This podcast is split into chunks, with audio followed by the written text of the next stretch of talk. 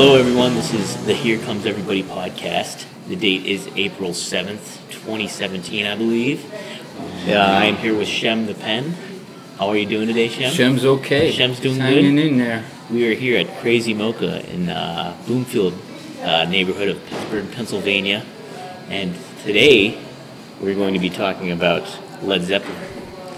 Uh, Shem, do you want to start off with the, your history of Led Zeppelin? Well, I have a little preamble I have to throw in about Led Zeppelin because as a hardcore Led Zeppelin person, Mm-hmm. I have sort of a burden in life that I'm sort of I'm like a old west gunslinger that you know if you're in an old saloon somewhere and one of those guys with the big mustache, you know, he sees another gunslinger across the room, he goes, "Okay, that's my competition," you know. Yeah. So if I'm at a party or a bar and I see somebody walk in who's another hardcore Led Zeppelin person, and I can just tell, we can just tell each other, I have to stop having fun.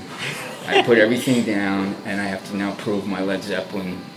Now, is this more of a bonding experience or a competition? No, it's a take it? competition. It's a take it pissing contest. Yeah. If I'm at, and so if I'm at dinner with my girl and she's in the middle of it, I have to say, no, excuse me, uh, I have to go prove my Led Zeppelin knowledge to that stranger over there. You know, you Right. just keep talking, pretend, pretend I'm listening. so what you were gonna get here is some high level Led Zeppelin talk. You know, Okay. this is like a graduate Led Zeppelin course. All right. Now, two other things in the preamble, then whatever, however you want to take it. All right. Hit me Number, with it. number one is important thing about Led Zeppelin is that's kind of gotten lost. Is now we is how we listen to music. Led Zeppelin's meant to be played loud on a good system. Those old big like sexy like floor speakers, you know what I mean? That Yeah, look yeah. like 2001 where you crank it up loud. That's what Led Zeppelin's for. We don't listen to music like that as much anymore. No, we oh, just listen on earbuds iPhones, earbuds, Yeah. in the car. Beats, headphones. yeah, I mean beats are okay, but it's a different experience. And I think like music is been produced now for that experience rather than the old school like real loud high end stereo experience. Sure, yeah. Plus, there's less money behind a lot of music now. I mean, people just record it on their laptop, which is fine. You get a, you can do home recording better, and you can do electronic recording better, but it, you get that full ex- experience like you have with Pink Floyd, the Zeppelin, the big old bands in the '70s. Right. You know, and it's. I'm not saying that as like a cranky old guy because I love having digital music and having the Sure. Yeah. No, that's accessibility of it. super convenient. It is, man. I love it, but there's been a trade-off. So Mm-hmm. to really appreciate Led Zeppelin, you need to go invest in some big speakers, put the earbuds down. You know, go get some. It's probably run you about fifteen thousand dollars.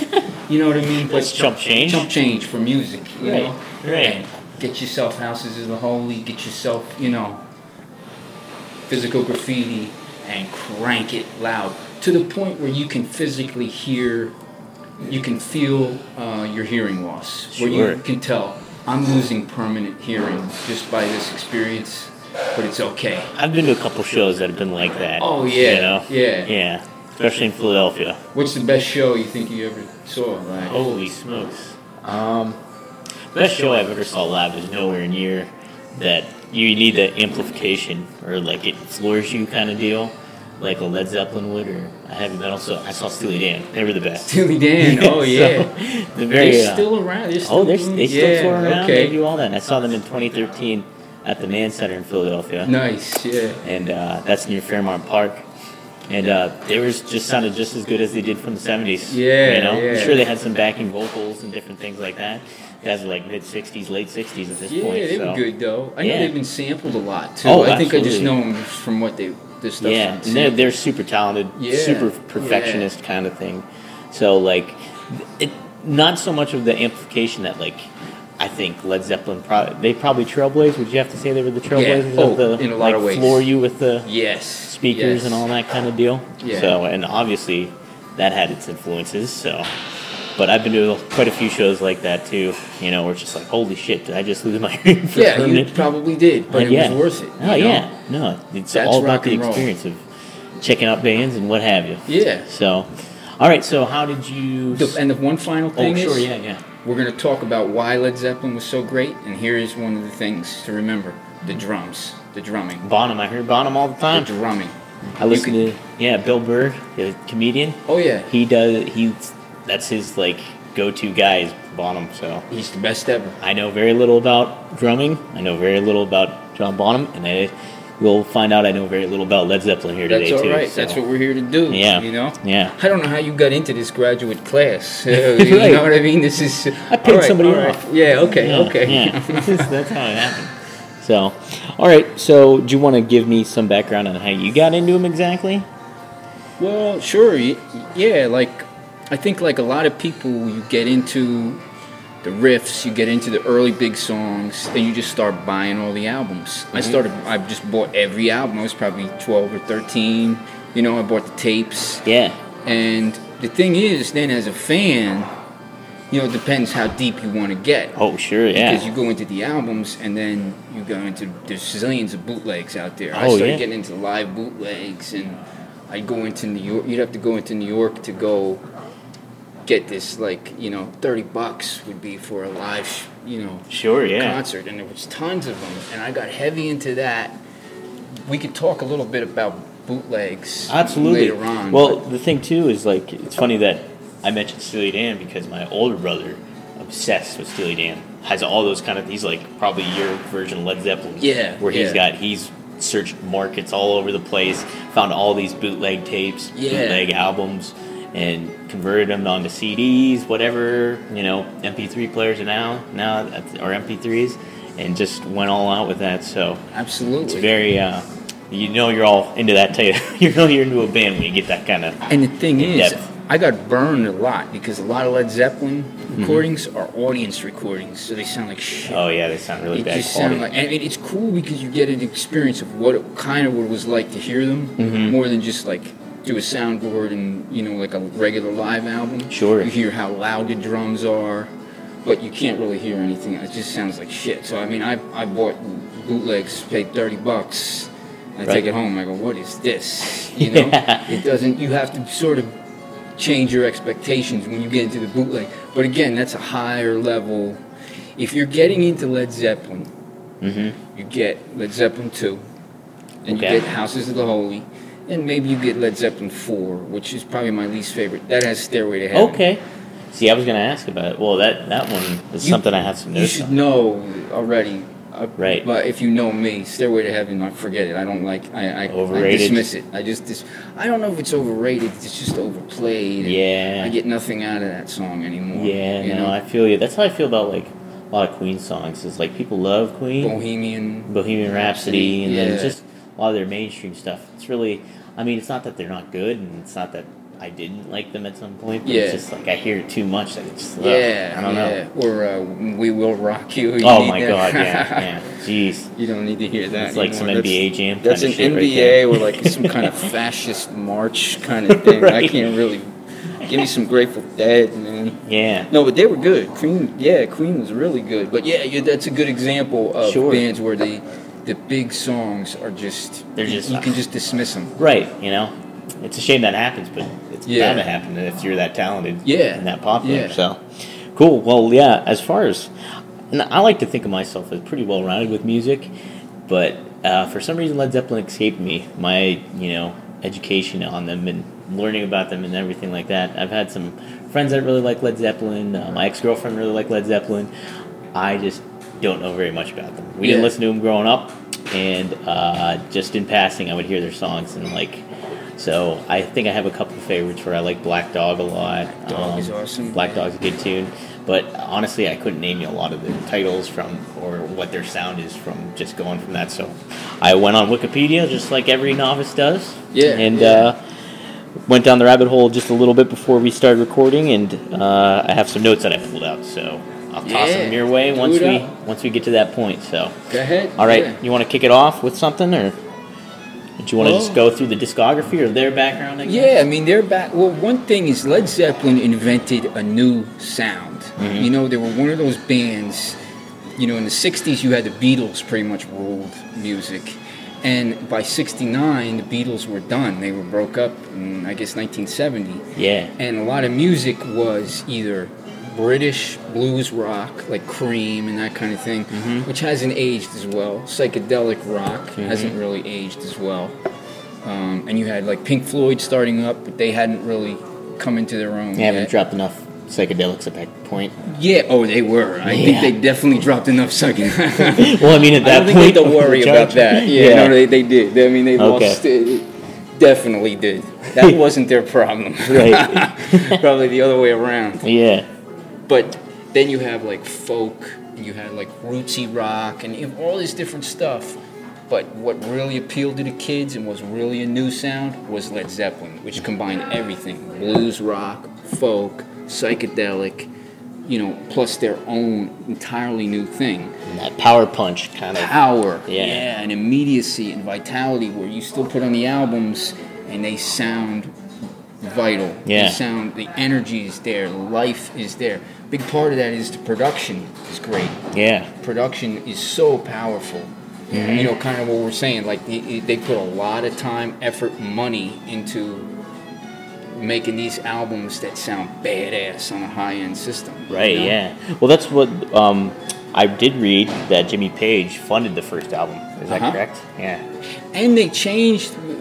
Well, before we get into that, how they changed the music business, where they came from, they're basically two halves. They're two music business guys, mm-hmm. Jimmy Page and John Paul Jones. Jimmy Page was a session guitarist. Yeah.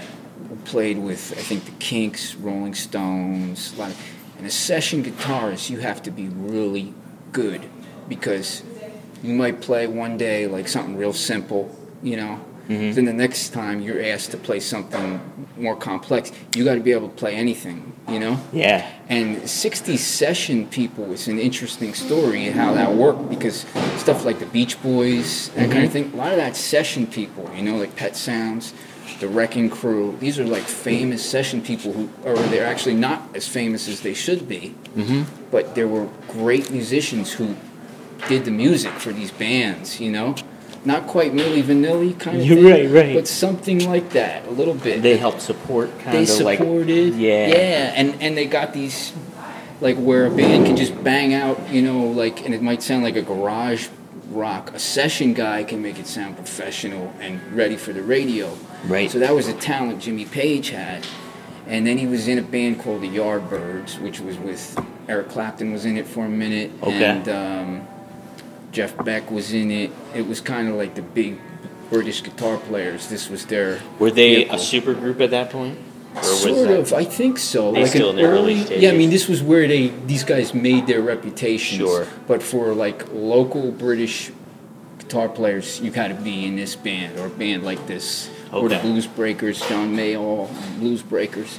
But Jimmy Page wanted his own band, Mm-hmm. so he found the other pro guys, John Paul Jones, played bass and keyboards. Okay. Then they found the other half is the two kind of amateurs, the singer Robert Plant and John Bonham. Right. They're both just kind of like local pub guys who got brought into this mix. Okay. And yeah. so you have the pro and the amateur, but really the way I look at it, the heart of the band is Jimmy Page and John Bonham.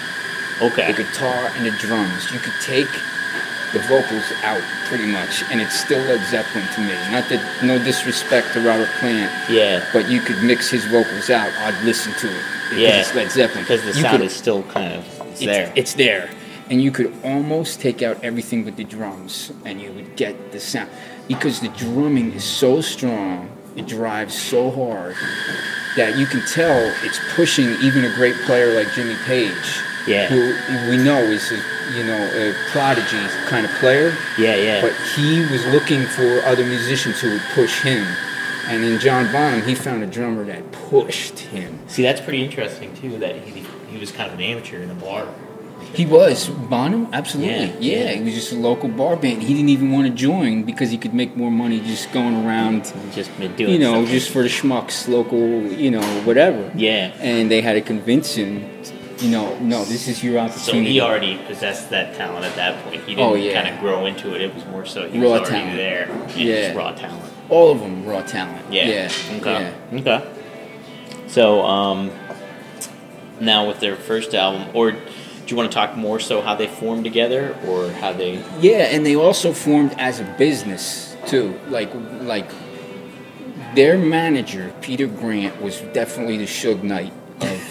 You look him up, he looks like Suge Knight. He's a big, fat, bald British guy with a beard. Yeah. who's badass. I was just watching an interview the other day. He's he's wearing some goofy T-shirt and holding this pipe that looks like it's like two feet long. It's like a wacky like like it's a tobacco pipe, mm-hmm. but he's holding it and like waving it around as he's making at some point. I mean, he was an impressive and like scary dude Yeah, yeah. and they ran that like gangster business. Led Zeppelin changed the music business. Well, Peter Grant's a familiar name. That sounds familiar to me. does it? Yeah. Uh-huh. It. Sh- Yeah. I mean, it should. He's definitely like the Suge Knight of British rock, because before them, and it was gangster. Led Zeppelin ran things gangster. Yeah. They said we want our money.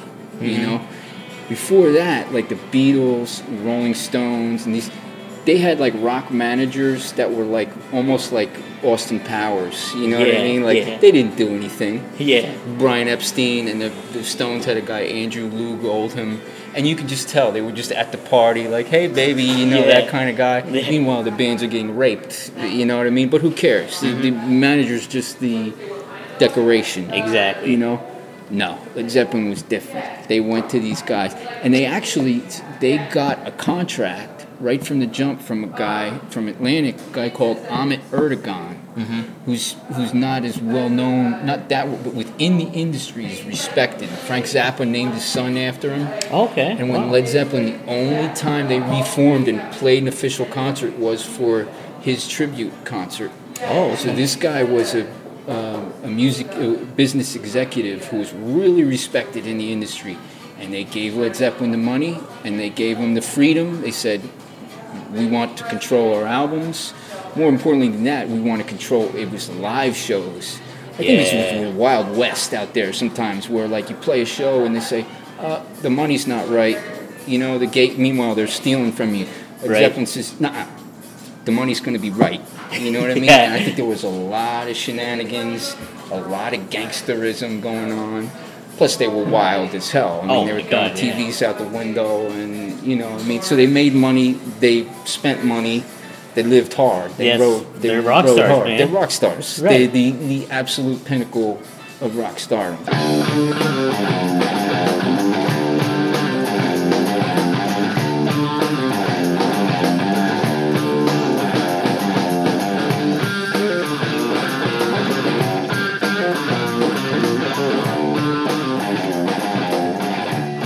Well, I there was a show on HBO only on for one season called Vinyl. Oh, I heard of that. It was good, um, and it dealt with the record industry, and they had a little cameo by an actor that played Robert Plant. Oh yeah. I think it was Robert Plant. I don't know if Jimmy Page showed up or what, but it was like that, and they were very gangster in that too, in that little scene They- that they had What the people with Robert Plant? with Robert Plant and Okay, that yeah, whole yeah. his whole interaction with like this music executive where he was not going to take their shit. And He was just Yeah. gonna. It's like this is the money we make, and this is what we're doing, Yeah. and like so they portrayed it. So yeah, pretty neat stuff. I, uh, the, the thing is, too, they back it up. Mm-hmm. They put everything into the music. When you listen to live show, they played three hours. Nobody was doing that. You know what I mean? Yeah. People come on, oh, let's play 45 minutes our set. They pushed. They left everything, like they say, you leave everything on the field, man. Yeah. That's what the best do. And that's what they did. So, you know, yes, they made a lot of money and they demanded a lot, but they gave a lot back. right, You know? right. You got your bang for your buck. You did. You're going goddamn there. right. Yeah. yeah. All right. So do you want to start with their first album, uh, Led Zeppelin? Yeah, sure. called right. So the, the first album is their early live shows, and it's some holdovers from what Jimmy Page had with the Yardbirds, some old blues songs. Mm-hmm. You know, we can get into Led Zeppelin is known for the or they're infamous for supposedly stealing blues. Well, stuff. they I did read that they like were influenced by the artists like Muddy Waters Mhm. and uh, Skip James and uh, Howlin' Wolf. Howlin' Wolf, yeah. Country blues style was a big influence on their first yeah, album. yeah, Yeah. absolutely. Mm-hmm. And some of these songs, I guess, sort of, you could say they outright stole. I mean, I always think they gave more back than they stole. Sure. And this big classic from that album is "Dazed and Confused." Okay. Which is a weird. I mean, it turned into a weird. I love the later versions because it goes on for 30 minutes. Does it? He's playing the bow. He's playing the guitar with a um, a bow, and he's got a theremin, and it's freaky, man. But that was originally not a Led Zeppelin song. That was by a guy called Jake Holmes, Okay. which is a local folk guy, and it was like a folk kind of song. Mhm. They basically stole it. They said like gangster a little bit. Right, a little bit. Uh-uh, this is our song. Yeah. You know. Guess what? And the thing is, they played it better. They they played harder. They made it their own. right.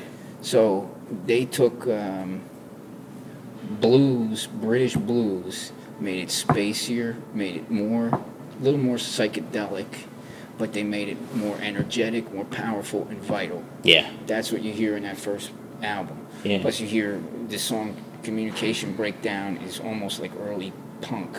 uh, You know. Okay. Yeah. Yeah. Just a very fast couple of chords uh, kind of riff. yeah. Um, How many more times is a classic on there? Is basically some of the hardest blues rock playing you'll hear. You know, Mhm. so first album bangs, but it's very much like a reflection of the '60s blues rock. Yeah. So it's their version of that. Yes, it's great, but it's not quite Led Zeppelin at their what they would turn into. Okay. So as a starter, it's kind of like starter. Yeah, it's a start. Yeah. Okay. And then, did they have critical success with that? I don't think they ever had critical success Yeah. when they were around. People thought they were like a big, just stupid, you know, like, because they were like the younger brother of the Beatles, you Mhm. know what I mean, who were respected. Led Zeppelin were not respected. They were like, oh, the kids, like, the, the music critics always, I think, looked down on Led Zeppelin, and it took time. So they were always fighting a battle. Was it because it was just such a harsher sound than what they were used to? Yeah. And that um, they didn't, they just couldn't associate with it, and it because it seemed like you know, I mean, they had, I mean, like Bonham and you know the talent of Jimmy Page, you'd think that that would kind of translate to a lot of music aficionados at that point in time. You think it would? Yeah. I don't think. I think they got hammered because, I mean, lyrically they're not. You know, it's not Bob Dylan, Sure. and but they just weren't hip like to music people. You know what I mean? Mm-hmm. To sort of like Hoity-toity. the hoity-toity, like you know, hipster music critics of the '70s.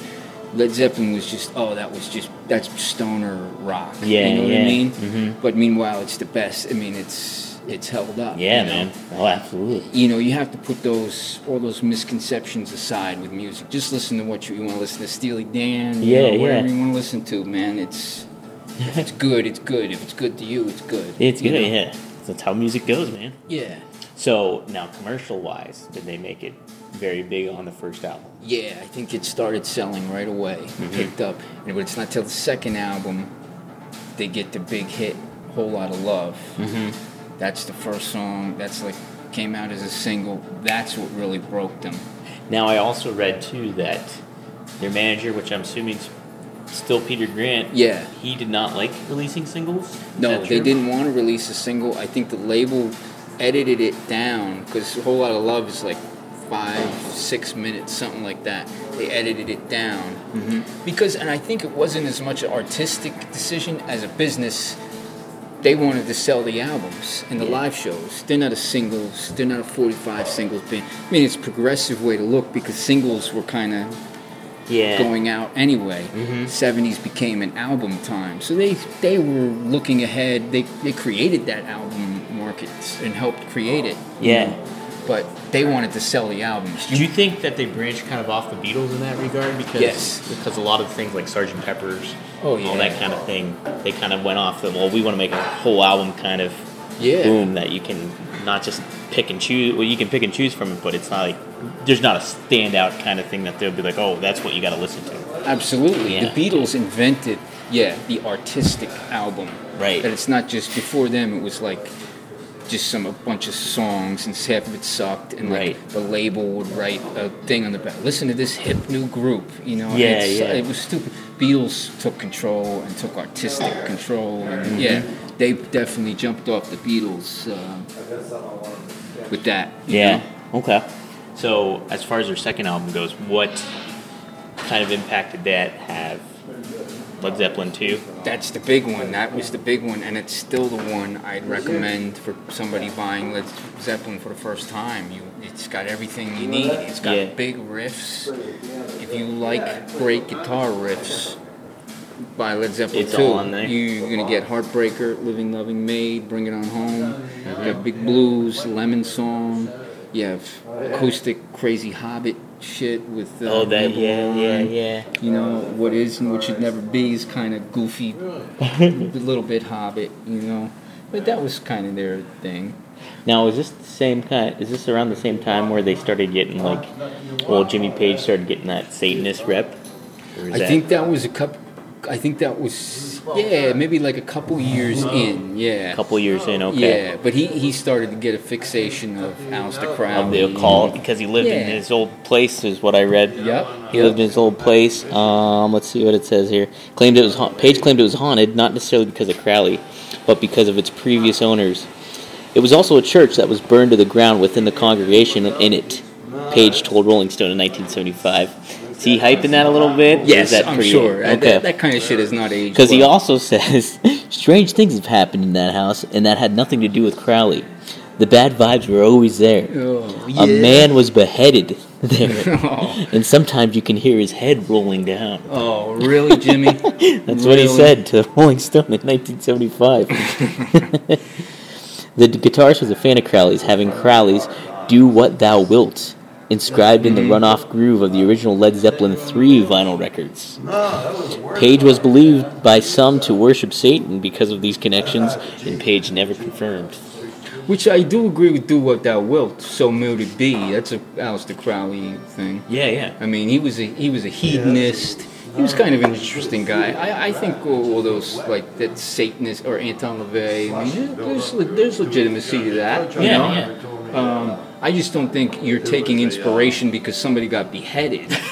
You know what I mean? I think the ideas of, of Aleister Crowley is interesting, but if you're saying, "Oh man, somebody got killed here, so we're gonna write our album here, man," no, I don't respect that. No. And now, I find that hype. did they yeah. kind of start that whole like, this is Satan music? I like, think 'cause so. Kiss got that rep, And Black Sabbath. Black Sabbath, Yeah, all yeah. that kind of thing. Yeah, So- and that was also probably why they were looked down on a little bit. Okay, you know what I mean? okay. Like, oh, they're just dumb, like hype. You know what I mean? Yeah. Like, eh, eh, uh, and Word you of know, mouth kinda then spreading. of course, in the '80s when you had the um, PMRC and that, like cracking down on records, they played Sure. um, uh, "Stairway Heaven" backwards and Oh, yeah. says "My Sweet Satan." You know what I mean? Yeah, yeah. just that that says more about the people looking for that than it does about Yeah. the music. You're playing stuff backwards and trying to find s- Satan in the you know that's mental illness Right. more than. Would you think that's like kids doing that too? Like starting off, like, hey, let's Maybe, play this shit backwards. I'm fucked up right now. Oh, exactly. Yeah. That's how the uh, rumor of Paul McCartney supposedly dead Yeah. started. Kids were playing Revolution Nine backwards, and it's just "Turn Me On, Dead Man." You know what I You're mean? fucking taking LSD or You're taking, yeah, you're stoned, you're Yeah. taking bong rips. You go, oh man, they're telling us Paul McCartney's dead, and he's, you know what I mean? Then you, not wearing fucking shoes, man. right, exactly, that kind of shit. Yeah, Yeah. yeah. His eyebrows raised, man. In India, that means he's dead. Man. yeah, there's a little, but that's it's the '60s and '70s, man. Yeah. It's all good. That's, Yeah. that's- I think that added to a little intrigue of the rock music in general, anyways. You I accept all that. That's yeah. all like conspiracy theory in its own way too. Yeah, so, yeah. You know, what, what are you gonna do? All right, so um, this also didn't get critical acclaim. Led Zeppelin two, apparently, but mm, commercial so. success wise, Oh yeah, big time, and still selling. And it was the album that made the band. Right. They could have just not put out another album, and they would have been in history. Maybe not, obviously not as big as they were, but they could have toured forever just for off that. that, album, Just for or that. for radio. Heartbreaker, and one thing we'll say about Heartbreaker, if you listen to the solo on that, the song stops and he does a lot of like tapping on the guitar yeah, very innovative and influential you know, like Eddie Van Halen Sure. can cite Heartbreaker specifically that song, that solo as an influence for you know like the '80s guys that tap. real Yeah, fast. yeah. That's that. I think to some degree it comes from Heartbreaker.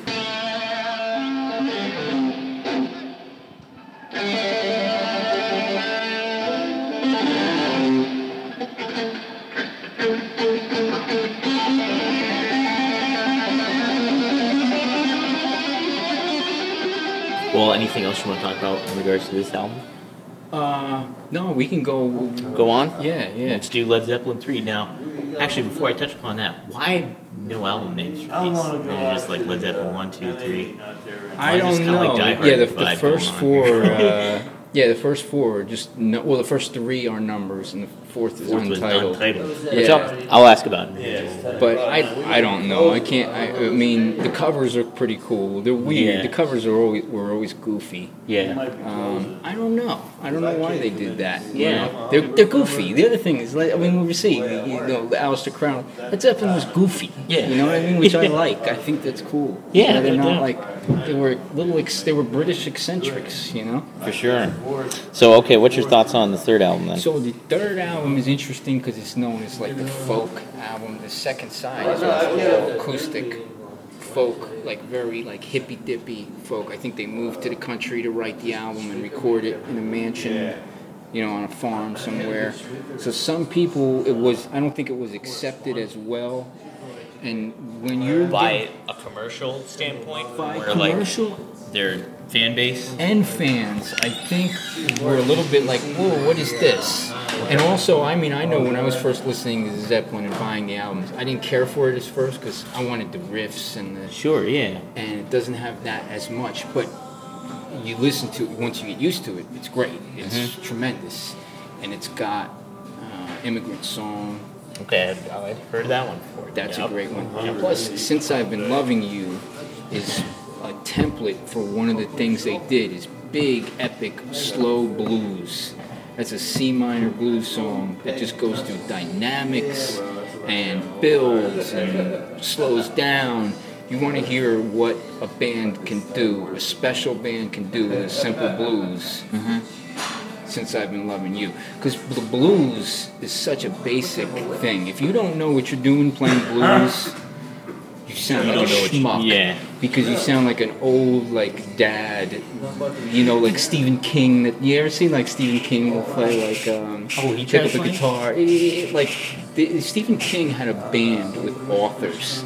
It was the most embarrassing. It was I think Dave Barry was in it. Oh my god.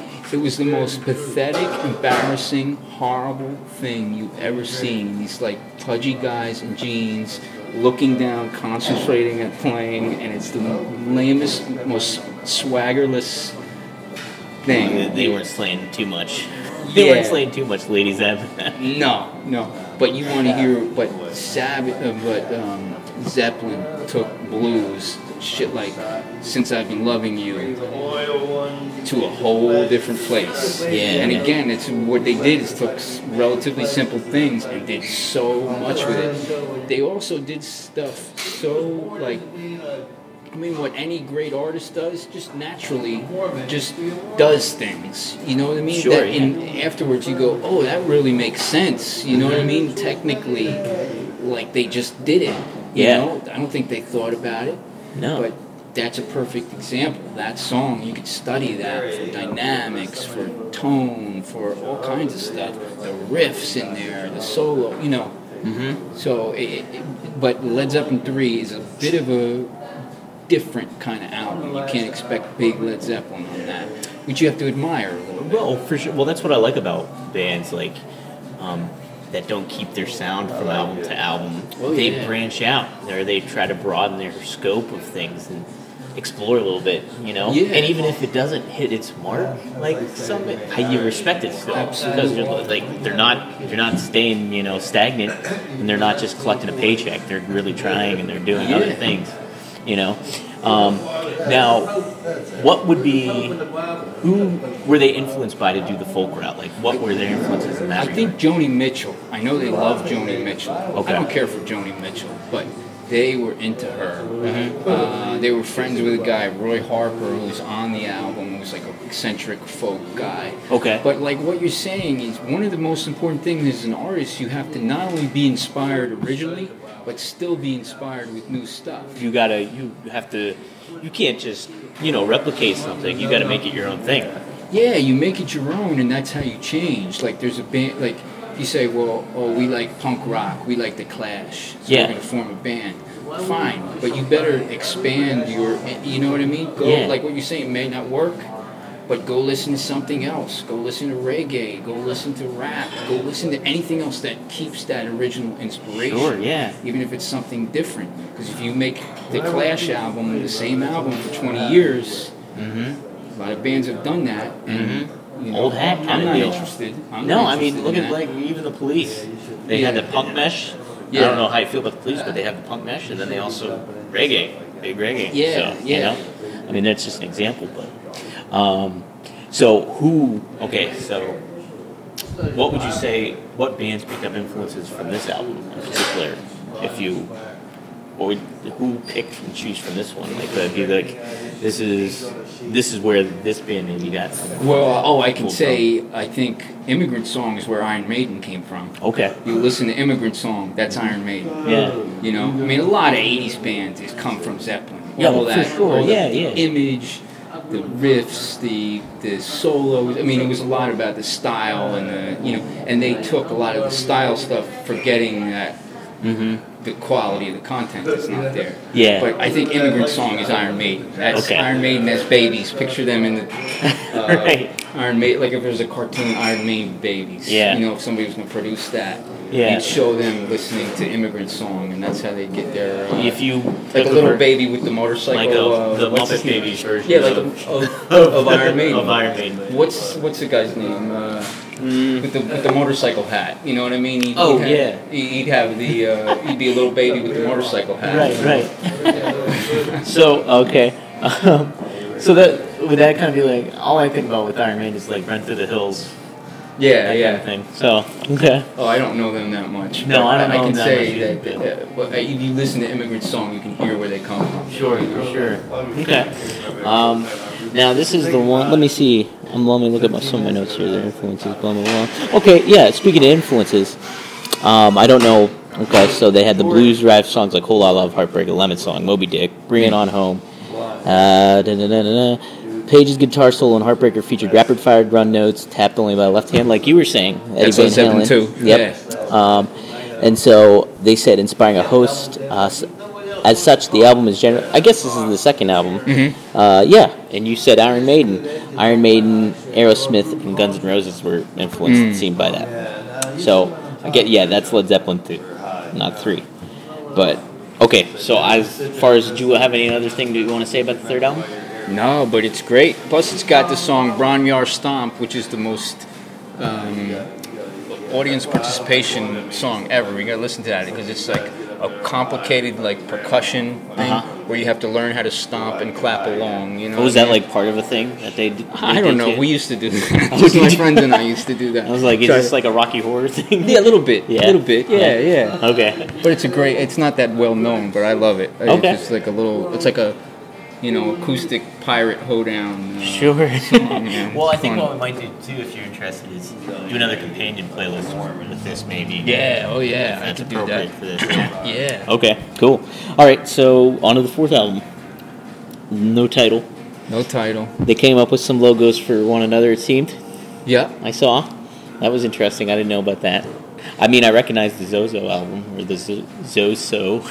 That was my, and I had a cat named Zoso, No, named okay. after that. nice, nice.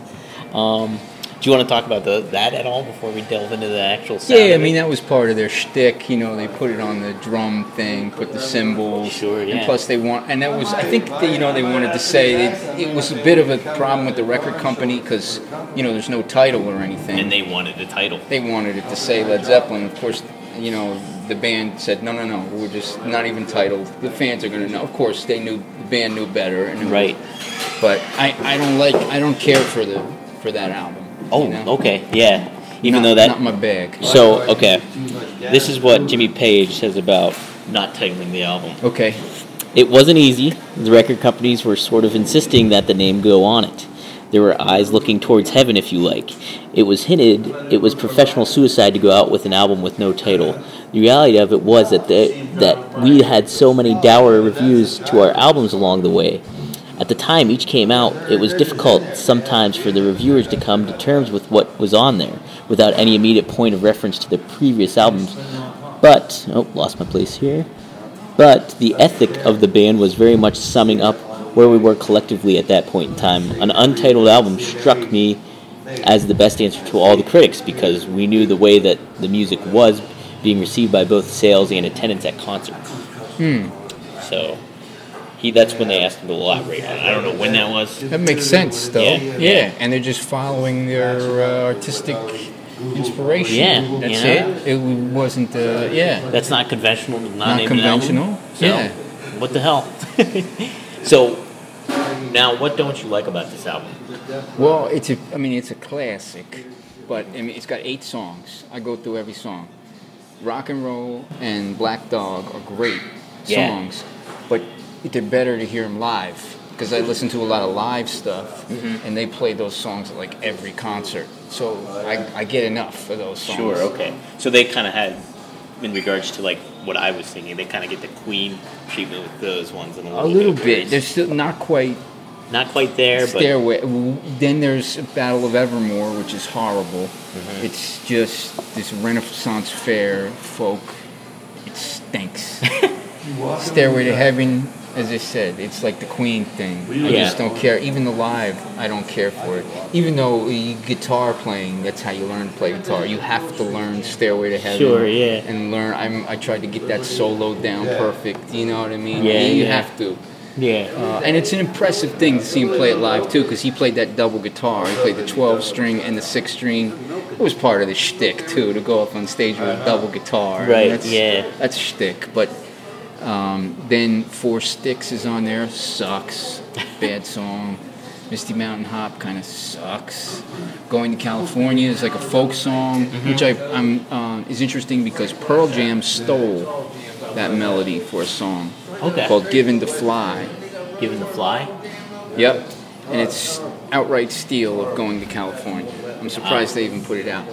The only good song is the last song called When the Levee Breaks. Oh, that's a great song. Yeah. Yeah. And it's got that drum beat that the Beastie Boys sampled. Yeah. And it's just that droning riff. It's a great classic song. Yeah. They didn't play that live that much, only a couple times. The intro to Le- When the Levee Breaks. is Oh man, one of the it's best intros to iconic. a song. Iconic drum sound. That's John Bonham at his best. yeah, yeah. and uh, it's yeah, it's classic. I love that song. It's the only song, I, but it's the only song that's worth it for me on On that there. album. Yeah. You know, Yeah. So- now, what um, is that? Would you consider that the their most commercially successful? yeah. Oh, it's a great album. Yeah, Yeah. I mean, if you don't know it, you you got to get it and know it. You Right. know what I mean? You Yeah. can't not you can't not listen to it. But yeah, oh yeah, and it's one of their biggest, it, probably their biggest album. And yeah. it says something too because, you, like what you said earlier, they could have quit after their second album Mm-hmm. still had a lot of notoriety. But this was their they were getting bigger. I mean, Stairway to Heaven is the biggest rock song like Sure. ever. yeah, You know, Yeah. uh, it's a, a monster. yeah. Um. Okay, let me see if there was anything I wanted to touch upon before we continued. No album title. Okay, so no, we'll touch about my last note I have later on.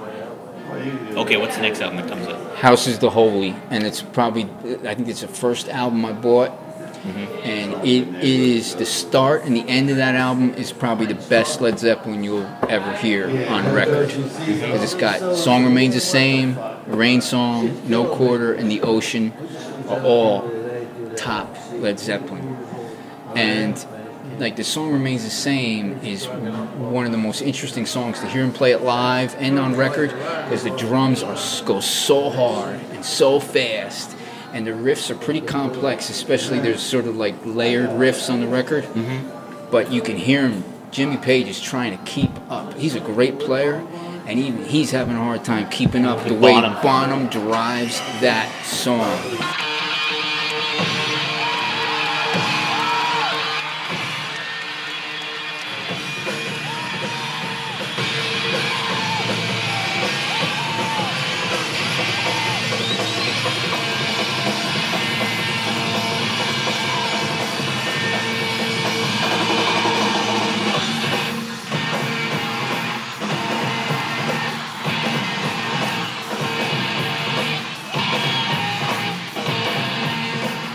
It's impressive, man.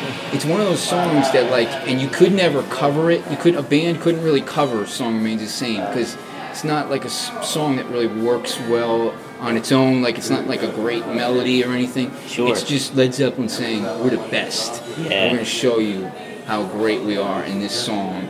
And we dare anybody. I mean, that was part of the thing. They, they live. They were they blew people off the stage. Sure, you know, yeah. and that was their attitude. Now, when they perform live, would they do a lot of improvisation throughout? Yeah. Oh yeah. Yeah? Yeah. Well, they had their big set pieces live. They do whole lot of love live, turned into like a twenty minute thing. Yeah. Where they would put old songs in the middle. Somebody would start playing a old Elvis Presley. Somebody would start singing and they get into that. Uh huh. So like if you get into the lives Led Zeppelin, you'll see whole lot of love changes. You know, from show to show. Yeah. No Quarter was like that. No Quarter is a weird, like, atmospheric organ song, like a swampy, psychedelic song. When they played it live, they did like um, long piano solos and then bits where you can hear they're just improvising. Jimmy Page will play a riff. You know what I mean? They'll they'll riff on that for a while. They'll stop and go into something else. Really interesting. That's why they were interesting live. Yeah. They took chances. That's that's taking chances because you could fall on your face Yeah. doing that. You could, yeah, really have a lot of flack for that too. Yeah, yeah. I mean, but they, they pulled it off. They were confident enough to just say, "Oh, this is what we do." And that's the key to almost anything is be Yeah. confident in things. You know. in your own know? ability. Yeah. Yeah. If you have confidence that you're able to do, hey, I'm willing to take a chance. Or I'm Take a risk, take yeah. A couple risks or yeah, take some risks. blow know? out this drum solo, see how it goes. And the drum solos would go on. I think he did like a 50 minute drum solo one time. You know what I mean? shit. The drum so it- it- they don't translate as well. You know, when you're listening, I don't care to listen to like a 30 minute drum solo. Yeah, yeah. And and some of that is kind of hacky too. Like you know, he'd play with his hands. He'd do like gong section. Oh, okay. And everybody's stolen that. Now every band has a drum solo where they go smoke yeah. a cigarette and. You know the drum thing rises up, and Yeah. you know Van Halen did that. Mötley Crüe, everybody does. Oh, and yeah, I've been to a couple of shows. Where they do the, the lights go down and lights go down. It's just one person. Yeah, and it's I think just. I saw Third Eye Blind do that once. Oh, I think everybody does it. Yeah, yeah. Oh, I, th- I think Joni Mitchell probably does it at this point. yeah, Yeah. right. But it, it, it, it's that's what makes the live stuff interesting is improvisation. Mm-hmm. Yeah. Now, uh, in comparison to like their fourth album and their earlier albums, did they? Could you tell that they picked from certain older influences from this one for their fifth album here? No, I think this is where they're getting into Led Zeppelin totally original. You Okay. know what I mean? There's a little bit of influences. There's yeah, actually there there's a song called The Crunge, which is like a funk James Brown influence. Okay. D'yer Mak'er is uh, like a reggae influence.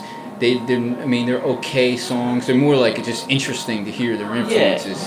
But the, the stuff like you know the Rain song and No Quarter and the Ocean. This is just Led Zeppelin doing what they do, coming into their own. Right. You know, because it, it's this thing. At some point in an artist, you have your influences, but then you rise above and you become who Right. you are. You do what you do. Yep, you do what you do, and you still have those influences, but you're somebody different. Yeah, you know. you know your thing. And you're, but you're not willing. You're willing to experiment too, like with what funk I'm sure they did on that album and Yeah. reggae too. Like they're like, hey, let's try it out. Yeah, yeah. On this song, see what happens. You know. So okay, cool. Uh, the name of that one again? Houses of the Holy. Houses of the Holy. Okay. Highly, highly, highly recommended. High Okay. recommended. Now, if I were to, if I were to go from uh, Led Zeppelin, you start me off on the third album, right? Third Well, actually, we'll get to the next one that we get to is my favorite. your favorite. Okay. Is Physical Graffiti. Okay. That's the next one, and that's really, I'd say, the peak because we're gonna get into, we're about to get into where Led Zeppelin Starts takes it like an actual Zeppelin is gonna go like an actual Chris. Led Zeppelin. like a Led Zeppelin. Yeah. Yeah. But the peak is really Physical Graffiti. It's a double album, and it's got Kashmir on it. You probably know okay, that yeah, one. know that one. Yeah. But it's got one album where it's all like kind of riff, rocks, tunes like that. And then the other disc is more like a little complex, slower, eclectic, um, but great. And so it's not like immediate but I think Physical Graffiti is the best album, the most rewarding. Because you know, sometimes music you have to listen to it a couple Oh, a times. couple times, yeah. I think the best music is like that. I totally agree with that. and Physical Graffiti is like that, and which I think makes it a better Yeah. a better record, you know. hmm And it's got um, "Sick Again" is the last song, which is a tribute to uh, the groupie underage groupies, because Led Zeppelin were not choir boys, but it, it, it was blatantly saying, "Yeah, we like." 15 year old groupies, you know what I mean? That's basically what the song is about. Yeah. Uh, there's a song called "In the Light," which I, when I was in college, I took an astronomy class Mhm. and never did any work and hardly went to class. And I think then I wrote a short story called "In the Light" Yeah. after that song that had like nothing to do with the class or astronomy. It was just about a guy like who who worked as an astronomer and then like fell in love with one of the students or something, some goofy thing. Right. And I think I, I still got like an A minus or something on it. Like the guy said, this has nothing to do with anything, but it was a good story. It's you know? nice write up. Yeah, nice, nice job. I don't know what the hell who you- who the hell you are, but what you think you're doing in my class. But I'll give you a B for the class. Well, astronomy classes seem to be pretty interesting. I never took one, but my one buddy uh, in college, he thought he was in an astronomy class. Well, he thought he dropped his astronomy class, but he didn't. He was in it for like the whole semester and Yeah, realized that he yeah. never dropped the class. Oh, and you got hammered for that. Boom, he yeah. got nailed with it. Yeah. Oh, it happened to me. And you, but you would think astronomy is interesting. It ain't. Yeah. I'm just saying that for me. It ain't interesting. Uh, especially like when pretty good it's sleeping opportunity. when exactly when it's at an 8:30 a.m. Oh, three God. time a week astronomy class. Forget about it. yeah. You ain't going. You know? Holy shit. So you better you better write a good short story at the end of the class Try to and make a forgiving professor. Yeah. Yeah, yeah. That's it. Okay. So, um, And then it's got also In My Time of Dying, which is like an 11 minute blues song. Again, something else that Led Zeppelin could do better than anybody else, these epic blues songs. In My Time of Dying was on Bob Dylan's first album. It's a little folk, like a dark kind of folk tune, very simple.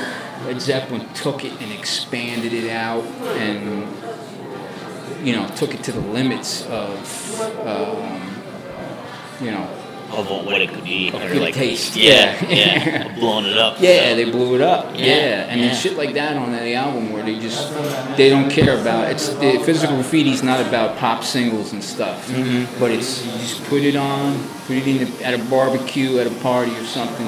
It it rocks it, man. It's Yeah. got that vibe. It's just, Make sure you got the speakers out. Oh, absolutely. Make Yeah. sure you got the quad speakers. Invest in all four, man. Right. You know. While you're flipping some burgers. Yeah, hell yeah. Some Yeah. old physical graffiti, man. It's what life's all about, man. For sure. So, um, their sixth album. Is this where it starts to downturn? Okay, so the next one is called seventh? Presence. Well, yeah, this, this is going to be the, s- the seventh. Seventh? yeah. Okay. okay. Uh, so this is where, so they're touring constantly. They had a 73 world tour. They had a 75 world tour. They're playing three-hour shows a night. They're partying. They've got 15-year-old groupies. You know what I mean? Fixing toes, a lot of drugs, all that shit. Um, by the time they hit, this is 1976, they're getting ready to go down. I mean, it's taking a toll. There's a price you pay.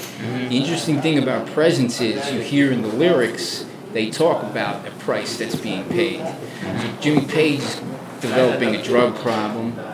Robert Plant just had a car accident, so he's singing from a wheelchair. I read about that. Yeah. Plus, Robert Plant in this next tour, his son's getting ready to die. His son passes away. We're gonna get to that. But Presence is known as most people are not that into it. It's a very guitar heavy, dry album. I think Jimmy Page recorded all the guitar parts in like two nights, just staying up, coked up, you know. And it sounds like it, but it's inspired, man. I dig, I dig that. Yeah. Um, but what I'm saying about the lyrics is it's not as much Hobbit mystical shit. There's a song called um, Nobody's Fault But Mine. There's a song called For Your Life, which both basically say the same thing. Like, holy shit, what, what, uh, not in terms of deal with the devil, but what sacrifices do we make? What prices gets paid Yeah. for this in our lives? You know, as men, they're getting older. You know, it's How old are they at this point? I guess they're like they're uh, late twenties, early thirties. Okay. Okay. You know, and it sort of makes sense that like, okay, we had our party, throwing TVs out the window and shit. Sure. Yeah. Uh, but now, you know, there's bills. There's maybe you got kids all over the country. Who knows? Lawsuits. You got dr- drug problems, alcohol problems, and you start to think, oh, what Yeah. what's going on? You know, like maybe spiritually, what's going on? And so presence, you hear that. Yeah. It's a, it's a, it's kind of dark, you know. But I like that because it's kind of more real Right. Right. but it's not known as a good album. There's some shitty songs on there. Um, there's a song called Tea for One that has Jimmy Page's best guitar solo. Just a great, like, really soulful blues solo. Um, but I wouldn't totally recommend Presence to everybody. But for like hard, like what I'm saying, those gunslinger thing. You Yeah, know, if I yeah. see a hard, I'll say, "What do you think of Presence?" And that's my test. Get his gauge for him. Yeah, that's a gay. Like, like, yeah, yeah. Yeah. Where, where, where are we at here? You know, are you serious? Yeah. That's Let's see what presence is, is whether you whether that person's serious or not. Yeah. Yeah. Okay. So then on to album eight. What year is this around So this going on? last. So what happens is they go on this tour in '77, Mm-hmm. where there's a lot of bootlegs from that tour because it's one of the best recorded tours. So I know that one pretty well. Okay. Um, and you know the shows are getting bigger and bigger, but there's more problems. There's riots, and they're just getting bigger and bigger, and they're almost getting too big. They're Yeah. human beings, you know. Yeah, for And, sure. is, and so then you have Robert Plant's son dies. His son was five years old, Oh shit.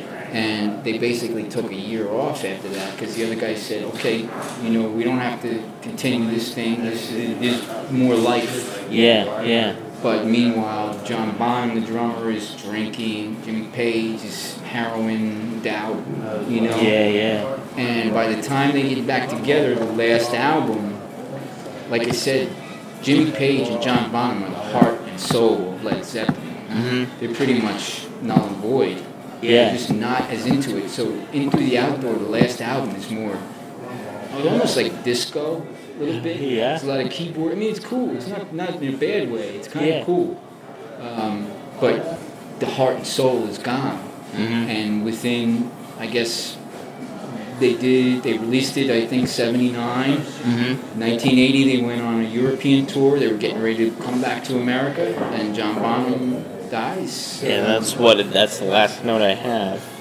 Is about that, and it says, yeah, on September 24th, 1980, the band rehearsed for their upcoming tour. Bonham drank there before drinking double vodkas at Page's house, not the Victor, not Crowley's house, Aleister Crowley's former house. I almost said Victor Crowley. Then passing out, he was placed in a spare bedroom. The next afternoon, Jones and Robert Plant's assistant, Benji LeFevre, found Bonham dead. Coroner's report stated that he had the equivalent of shots of 40 shots of vodka in his system. Jesus. It's a lot of it's a lot of vodka. Yeah. oh my own. You don't want to be drinking that or Vladimir or any style of vodka. Oh. Bottom shelf or top shelf. Yeah, yeah. It doesn't matter once you once you get above 30. I don't think it matters. Jeez, once you get above two for me. Yeah, yeah, yeah. Jeez, oh man. 40, that's a lot. That's like Andre the Giant drinking those shots. Hell yeah. Holy crap. So, alright, so Bonham goes, passes. Band's done at that point. Like, or is it, are they done? Do they try to do anything else? I think there were some ideas that they were maybe gonna, you know, when they when they reformed in 2007, mm-hmm. they had Bonham's son playing. you know. Okay. But they couldn't replace him. Yeah. And I think by then it was gone. The inspiration was gone because one of the things you see is after that, Jimmy Page has done nothing. Yeah. I mean, there's people that are fans. Again, they, you know, that are hardcore fans like me that will listen to like post Led Zeppelin, Jimmy Page. He he did a Death Wish 2 soundtrack. Uh huh. He did an album with David Coverdale, who's um, from Whitesnake. Okay. Horrible, just Bad. sticky. Oh, what a schmuck that guy is. Yeah. Um, then he did an album with Robert Plant. They did a tour again. It all sucks to me. Just the inspiration is gone. Yeah. And Robert Plant solo had a little bit of popularity in the '80s, but it didn't really do it. John Paul Jones. I mean, basically they retired. You know. Yeah. Yeah. Um, the inspiration was just gone, which I think maybe proves my point is that John Bonham was a big part of what drove the band. Yeah. Oh. You know. Yeah. And again, if you dig into the live stuff, you'll hear that. You'll All right, hear that brother. like he, he was. Uh, you know, they're trying to just keep up with him. Sure. So that's going to make him write riffs that fit that style. Yeah, That's yeah. going to make him, you know, like. Um, you know, like I always wondered why. That challenges you. Like It- having somebody that talented Yeah. with you on your team, it challenges you to be better, or it better. not only enhances. It's like having like Michael Jordan at the Bulls or whatever. yeah. You know. Yeah. That makes it not only elevates their gameplay, but it also elevates them to play better. And Michael Jordan made people play better. Exactly, Yeah. Yeah. Yeah. So it's crazy stuff, man. Crazy stuff. So, um, anything else you want to cover with? Uh, I guess their whole discography or anything. Well, again, I, I recommend once you get into those albums, I recommend digging into some of the bootlegs. Okay. Because I like just lately I've been listening to it's from 1975 at Nassau Coliseum in Long Island. Great show, great recording. You know, I like the good recordings, the soundboard recordings. Yeah. You know, um, but once you like that sort of that Queen effect we're talking about, where you the music you've heard it so much, the bootlegs are interesting because you, you can hear more different stuff. Yeah, you know, yeah. And it goes through.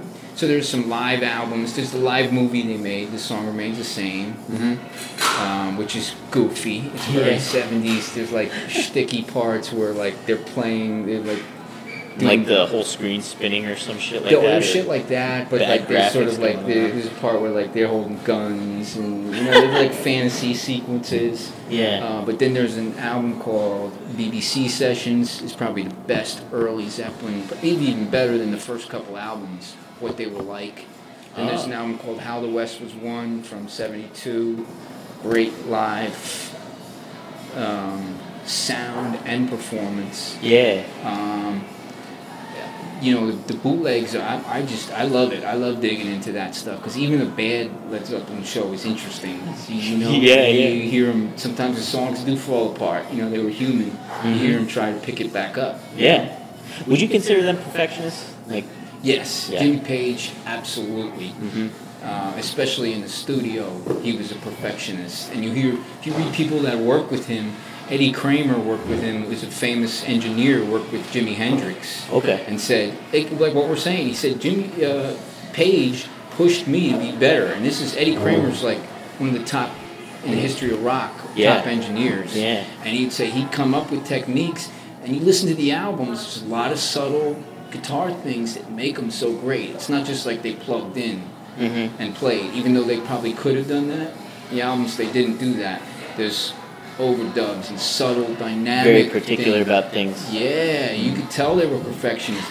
It's not easy to, to get those kind of great dynamics on record. Mm-hmm. You have to know what you're doing to do that. You know what I mean? You take a little slow part, but then for the loud part, you have to like quadruple track stuff. Yeah. You have to watch to make sure the levels are. You know, there's a lot of stuff. You can learn. Musicians can learn or have learned so much from Led Zeppelin. Yeah, which is yeah. why they gave more than they supposedly stole, even if they stole some blues stuff For sure. they gave music, gave the world so much, man. You Mhm. know.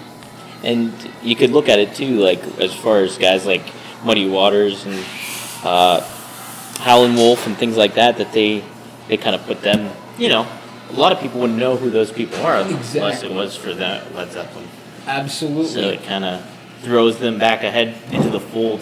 Absolutely. bit, you know Same mean? like the Rolling Stones. They'd cover blues songs, and you could say, well, they're, you know, they're just stealing. No, not really. They're they're giving some shot. I wouldn't know who Robert Johnson was if it wasn't for Eric Clapton and the Stones. Sure, yeah. You know? And you also have to look at like Led Zeppelin wasn't just copying the blues; they were doing their own kind of thing. Mhm. So it's like in rap music, like it's the difference between like like the Beastie Boys were doing their own thing. They weren't like copying. Yeah. Even though a little bit early they were copying Run DMC, but Yeah, yeah. they turned into their own thing. You know what I mean? There's a lot of like white rappers that try to I do the same thing. do the same thing, and it comes off It's hacky or Hacky. pokey or garbage. Bullshit. Yeah, yeah, yeah. And that argument might hold up that you say, well, wait a minute, you're just stealing this music.